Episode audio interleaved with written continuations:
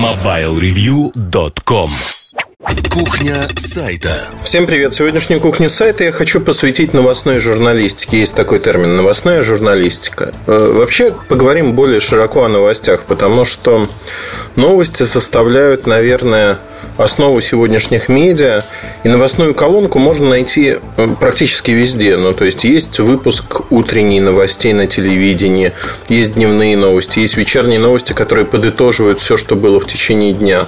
Ежедневные газеты пишут о новостях, но и еженедельники, ежемесячники тоже рассказывают немножко в другом формате, но рассказывают про то же самое, про новости. Но э, недавно я наткнулся на достаточно интересное исследование, в котором говорится о том, что если мы не будем потреблять новости ежедневно, то ничего не изменится в нашей жизни. То есть, фактически сегодня потребление новостей для определенной группы людей становится самоцелью. То есть, вот мы, знаете, как наркоманы потребляем эту дурь, потребляем в огромных количествах, при этом прямого влияния на нашу жизнь эти новости не имеют. Но мы начинаем переживать из-за каких-то событий, э, эмоционально реагировать на них. Например, мы можем переживать из-за того, что э, случилось несчастье где-то в другой стране. Как правило, этого не происходит. Положа руку на сердце, да, если в Танзании умирают люди, нам как-то все равно, мы не ассоциируем себя с жителями Танзании. Но если происходит какая-то проблема не в Танзании, а в развитой стране, которую мы хорошо знаем или считаем, что знаем, да, конечно, идет э, эмоциональный всплеск, переживания. Э, и когда происходили те или иные теракты, конечно, люди приносили цветы к посольствам этих стран. Это нормально, это хорошо. Но одновременно с этим вот эти двойные стандарты в какой-то мере, то, что медиа не рассказывает нам э, с таким же упорством о том, что происходит в Африке, в некоторых африканских странах, где идет гражданская война многие годы, э, или там существует рабство. А, де-факто мы переживаем тому, что нам дают медиа. И если говорить о новостной журналистике, она очень сильно видоизменилась с появлением интернета. Видоизменилась она следующим образом. Если раньше Интернет вообще это медиа, да, вот как медиа, которые передают информацию, и неважно, какая это информация.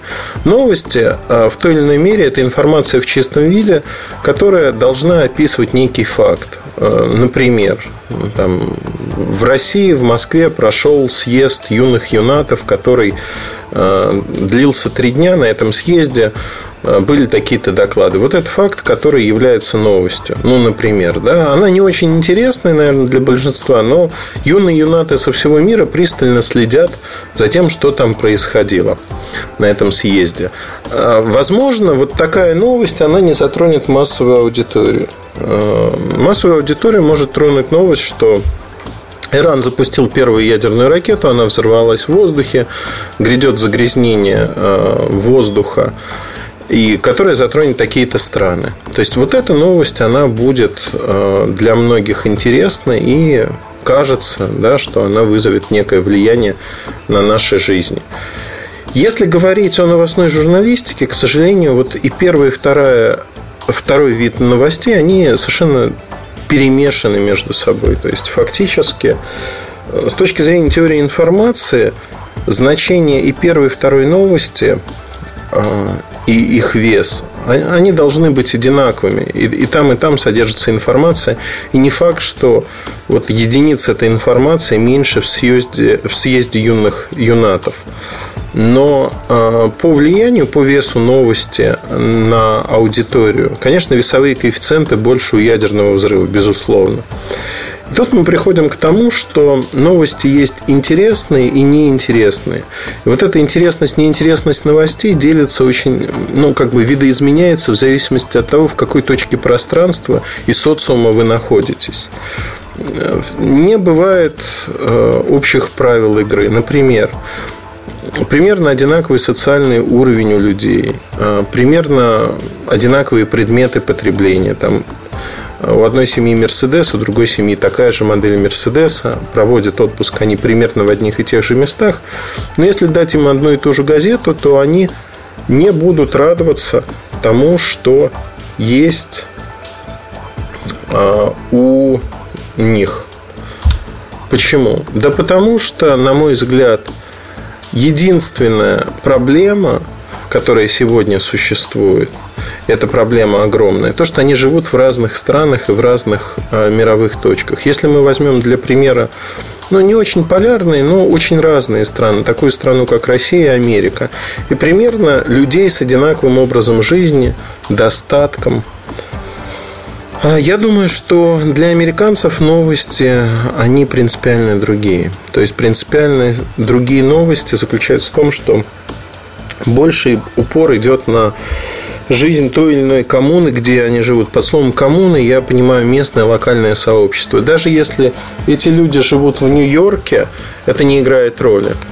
И э, сегодня, если открыть ну, российские газеты, назовем это так, то российские газеты построены примерно по одному шаблону. Есть редкие счастливые исключения, но вот эта новостная тема, она проходит красной нитью. Э, если бы кто-то из историков будущего или таких инфоархеологов, назовем их так, начал копаться в прессе дня сегодняшнего, Например, в американской и российской, знаете, все видно хорошо на отдалении по прошествии лет.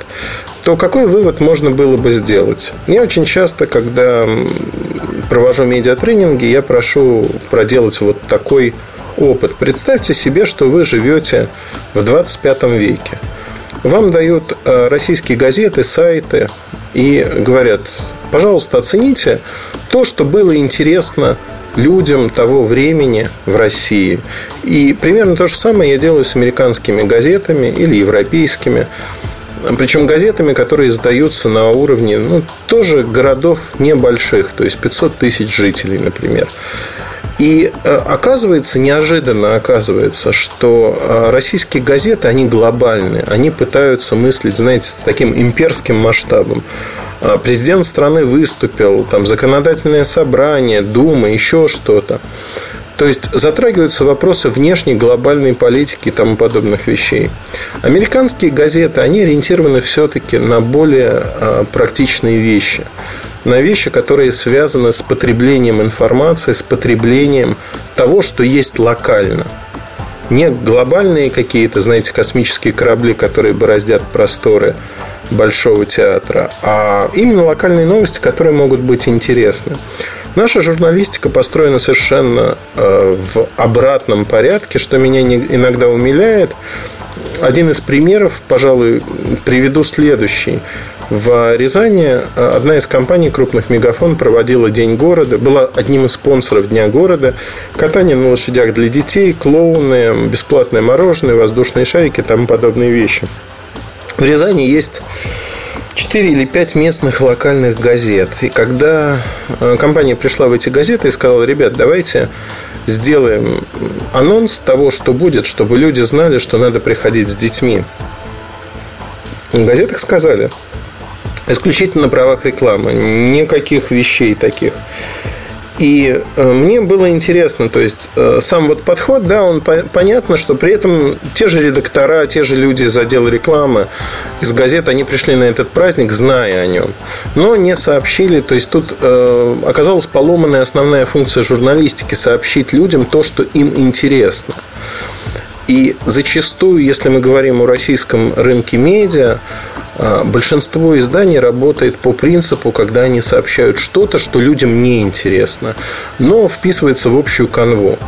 Мне кажется, это очень глупым. Ну, тут, тут же можно мне возразить и сказать, ну, Эльдар, если ты такой умный и считаешь, что э, медиа построены неправильно, построй медиа, которое работает на других принципах и это медиа будет успешным. Давай новости в ином формате, давай новости, которые локально интересны, которые будут востребованы.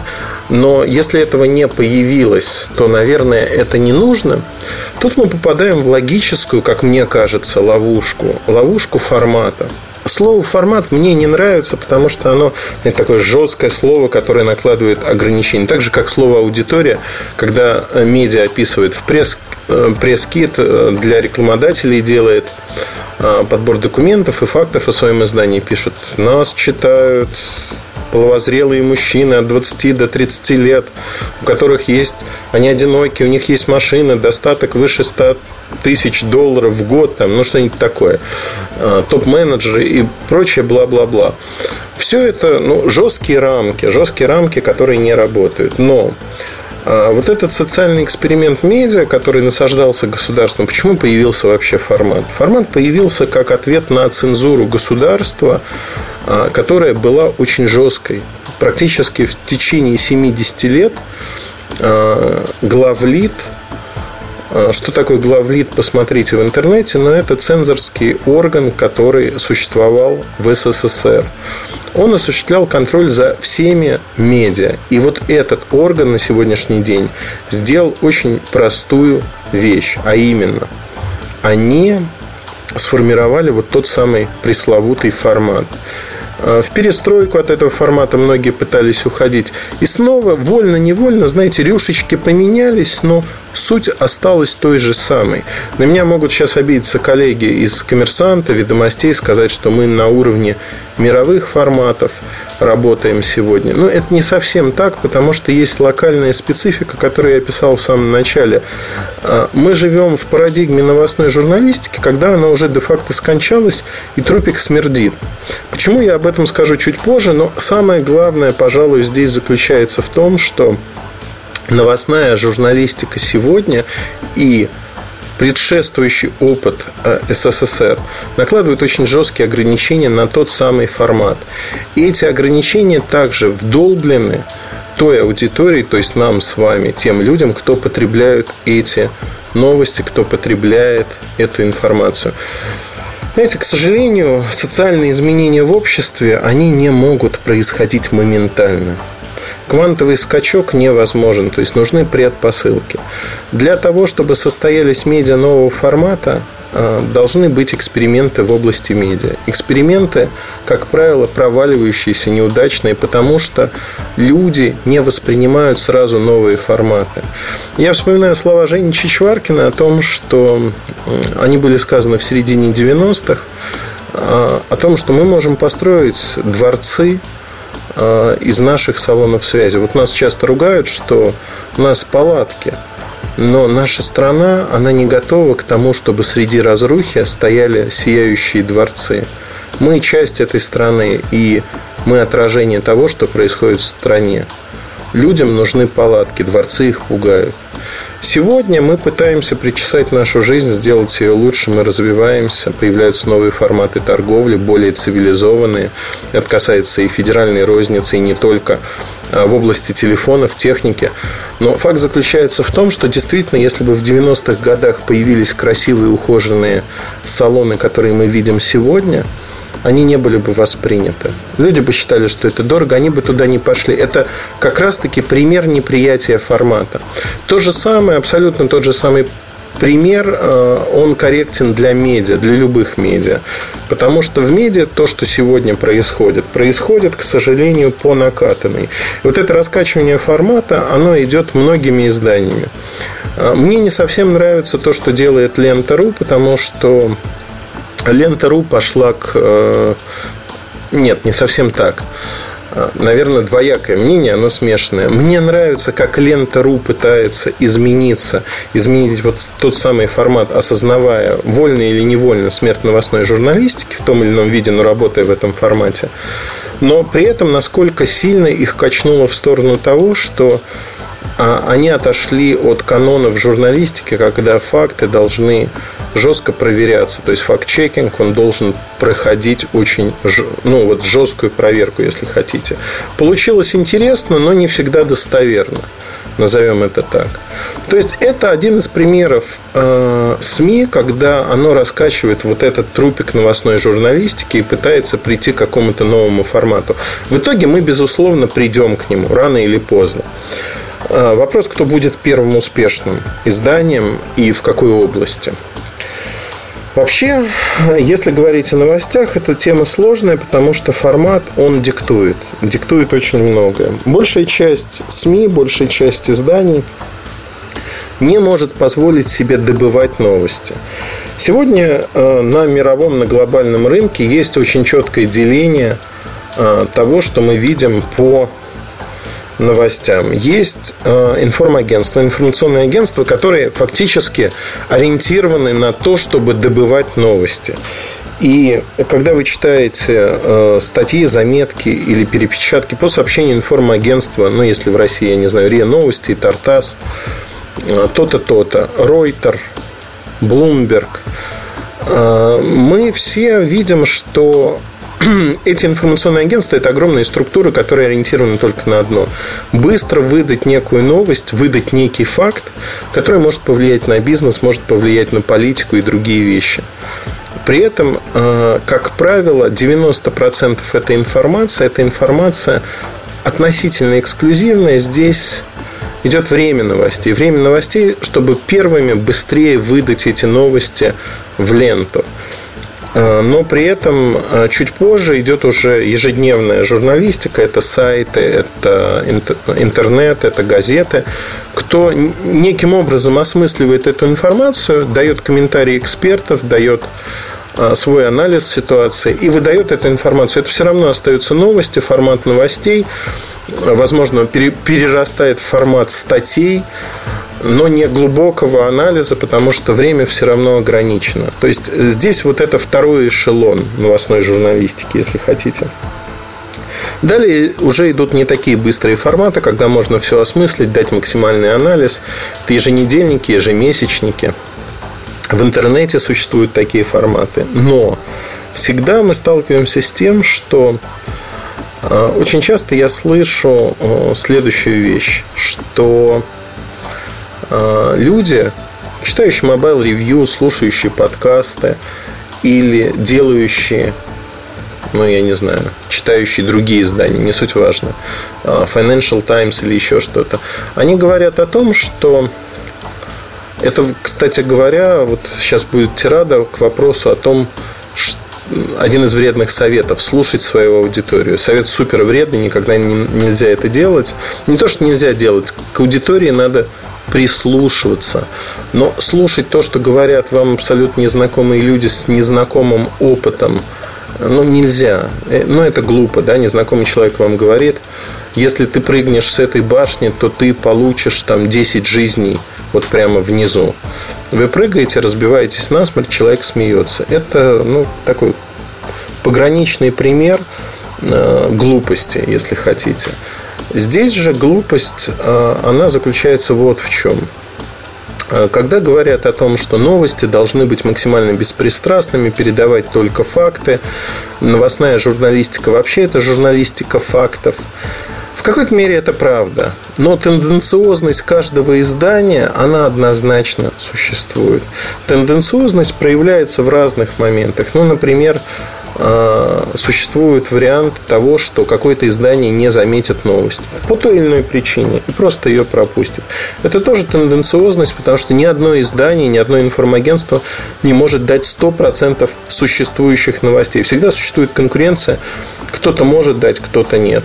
А, если мы смотрим на ведомости коммерсант, там существует внутреннее понятие прососа. Если кто-то нашел тему, выдал эту тему, то есть нарыл Э, некие факты, историю, то второе издание, как правило, про нее уже не пишет, если новых фактов нет. При этом представьте себе, что человек читает только коммерсант или только ведомости. Сложно такое представить, но зачастую такое происходит. И тогда можно говорить о том, что на сегодняшний день у вас будет неполная картина мира. Так же, как неполную картину мира и новостей выдает любое издание – и любая попытка дать полный охват, она обречена изначально. Это надо понимать, это физические условия существования любого издания, даже государственного. Ну, не существует. Ну, во-первых, любое государство хочет за свои деньги получать пропаганду, во-вторых, не существует таких бюджетов, которые могли бы охватить 100% всех новостей. Иногда говорят о том, что мы хотим охватить все самые значимые новости, поэтому уделяем им там те или иные весовые коэффициенты. Но всегда происходит одно и то же. Одно и то же, а именно мы сталкиваемся с тем, что кто выставлял эти весовые коэффициенты, кто считает, что они хороши для нас или нет. Это абсолютно не демагогия, потому что в разных социумах эти весовые коэффициенты будут разными даже в пределах одного города и одной страны. А, поэтому на сегодняшний день очень важно понимать, что создать на 100% объективную новостную журналистику, журналистику фактов невозможно. Все равно идет некая тенденциозность. Второй момент связан, пожалуй, с тем, что новости, они то, с чего я начал, они теряют в какой-то мере свое значение. Мы забиваем информационным шумом свои головы, и очень часто люди говорят о том, что, ребята, нам не нужен анализ новостей, нам не нужна их трактовка. Мы хотим получать новости в чистом виде. То есть, вот факт. И а, вы знаете, в рамках Mobile Review мы попробовали работать именно а, в таком режиме. И неожиданно оказалось, ну, в общем-то, ожидаемо, но оказалось, что такие новости никому не нужны. Пресные новости не нужны никому. То есть это фактически язык пресс-релиза, что компания А выпустила такое-то устройство с такими-то характеристиками. Не оценки его перспектив, ничего. То есть, знаете, сухость, сухость и сухость. Люди хотят эмоций, люди хотят анализа и вашего мнения, с которым они могут соглашаться или не соглашаться. Безусловно, в информагентствах это невозможно. Это более деловая информация, чем развлекательная. Любое медиа, современное медиа, должно иметь развлекательную составляющую. Под развлекательной составляющей я не имею в виду, тут меня могут неправильно понять некоторые люди, я не считаю, что это должна быть э, ну, одна нескончаемая шутка, заигрывание с аудиторией и тому подобные вещи. Нет. Развлекает нас в жизни новая информация, когда мы обучаемся, когда мы находим новые вещи, события, явления. И это нам интересно. Собственно говоря, вот это и позволяет нам не скучать в жизни. Новости – идеальный вариант не скучать в жизни, когда мы можем увидеть что-то новое. Подборка новостей и вообще а, Отталкиваясь от этого, я хочу сказать следующее, что на сегодняшний день идеальный формат новостной ленты, когда вас не только информируют о том, что происходит, но дают некий свой взгляд на события. В журналистике, так же как и в жизни, очень важна собственная точка зрения, а, которой вы можете делиться с окружающими без собственной точки зрения, без убеждений делать в, этом, в этой профессии нечего. Фактически вы можете быть э, такими же э, вы можете, скажем так, вы можете показывать свою точку зрения, не показывать, но очень важно, чтобы она у вас была. И все успешные журналисты, кого я знаю, и издания, как следствие, они имеют свою точку зрения. Эта точка зрения может быть э, принята аудиторией, не принята, принята спустя многие годы, но или спустя там годы после того, как некие события состоялись. Но на сегодняшний день я хочу сказать, что Новостная журналистика де-факто отмирает в том виде, в котором мы ее знали многие годы. Интернет как медиа позволяет распространять новости на любой вкус очень быстро, тут же их обсуждать. Но всегда возникает вопрос, насколько эти новости нужны. Наш мир, казалось бы, да, сегодня в интернете можно найти новости на любой вкус, их огромное количество. Другое дело, что у нас нет времени читать все новости. Мы выбираем то, что цепляет нас, то, что интересно нам, то, что мы считаем интересным. А, и опять-таки мы тоже тенденциозны. Нам интересен балет, но не интересна спортивная гребля. Почему? И там, и там очень одаренные люди занимаются этим. Нам интересна политика США, но не интересна политика Ирана. Все это тоже формирует медиа, формирует то, что и как мы воспринимаем мир. С этим надо мириться и, в общем-то, пытаться изменить мир через новости можно, но это очень сложная задача. Надо менять мир вокруг себя, если вы считаете, что это нужно. А, очень просто. Нужно подтягивать к своему уровню свою аудиторию и пытаться ее образовать. Пытаться сделать так, чтобы ваша аудитория думала и говорила с вами на одном и том же языке. Простой пример из жизни. Когда вы а, общаетесь с разными людьми, показываете предметы одежды, вольно или невольно, э, ходите в те или иные рестораны, вы ведете определенный образ жизни. Кто-то воспринимает этот образ жизни, кто-то его критикует, но самое главное, что ваш образ жизни вы пытаетесь завербовать, если хотите, других людей, чтобы они оценили, что ваш образ жизни, он, он классный. И вы, соответственно, тоже классный человек, интересный человек, если хотите. Вот это очень важно. На мой взгляд, очень важно идти э, в этом направлении, по этому пути, для того, чтобы подтягивать свою аудиторию к своему уровню. Долго, но, надеюсь, про новостную журналистику чуть-чуть по краешку рассказал, потому что рассказывать тут, конечно, можно очень много и очень долго, но не в этот раз. Удачи, хорошего настроения. Огромное спасибо, что вы слушаете наши подкасты. Это очень приятно. Десятки тысяч человек каждую неделю приходят слушать подкасты, кухню сайта. И очень многие благодарят в письмах за вот эти размышления о жизни, которые касаются не только, безусловно, журналистики, но жизни вокруг нас. Мне кажется, об этом надо думать, потому что мы не просто так пришли сюда, и надо оставаться всегда людьми. Удачи, хорошего настроения вам. Пока-пока. MobileReview.com Жизнь в движении.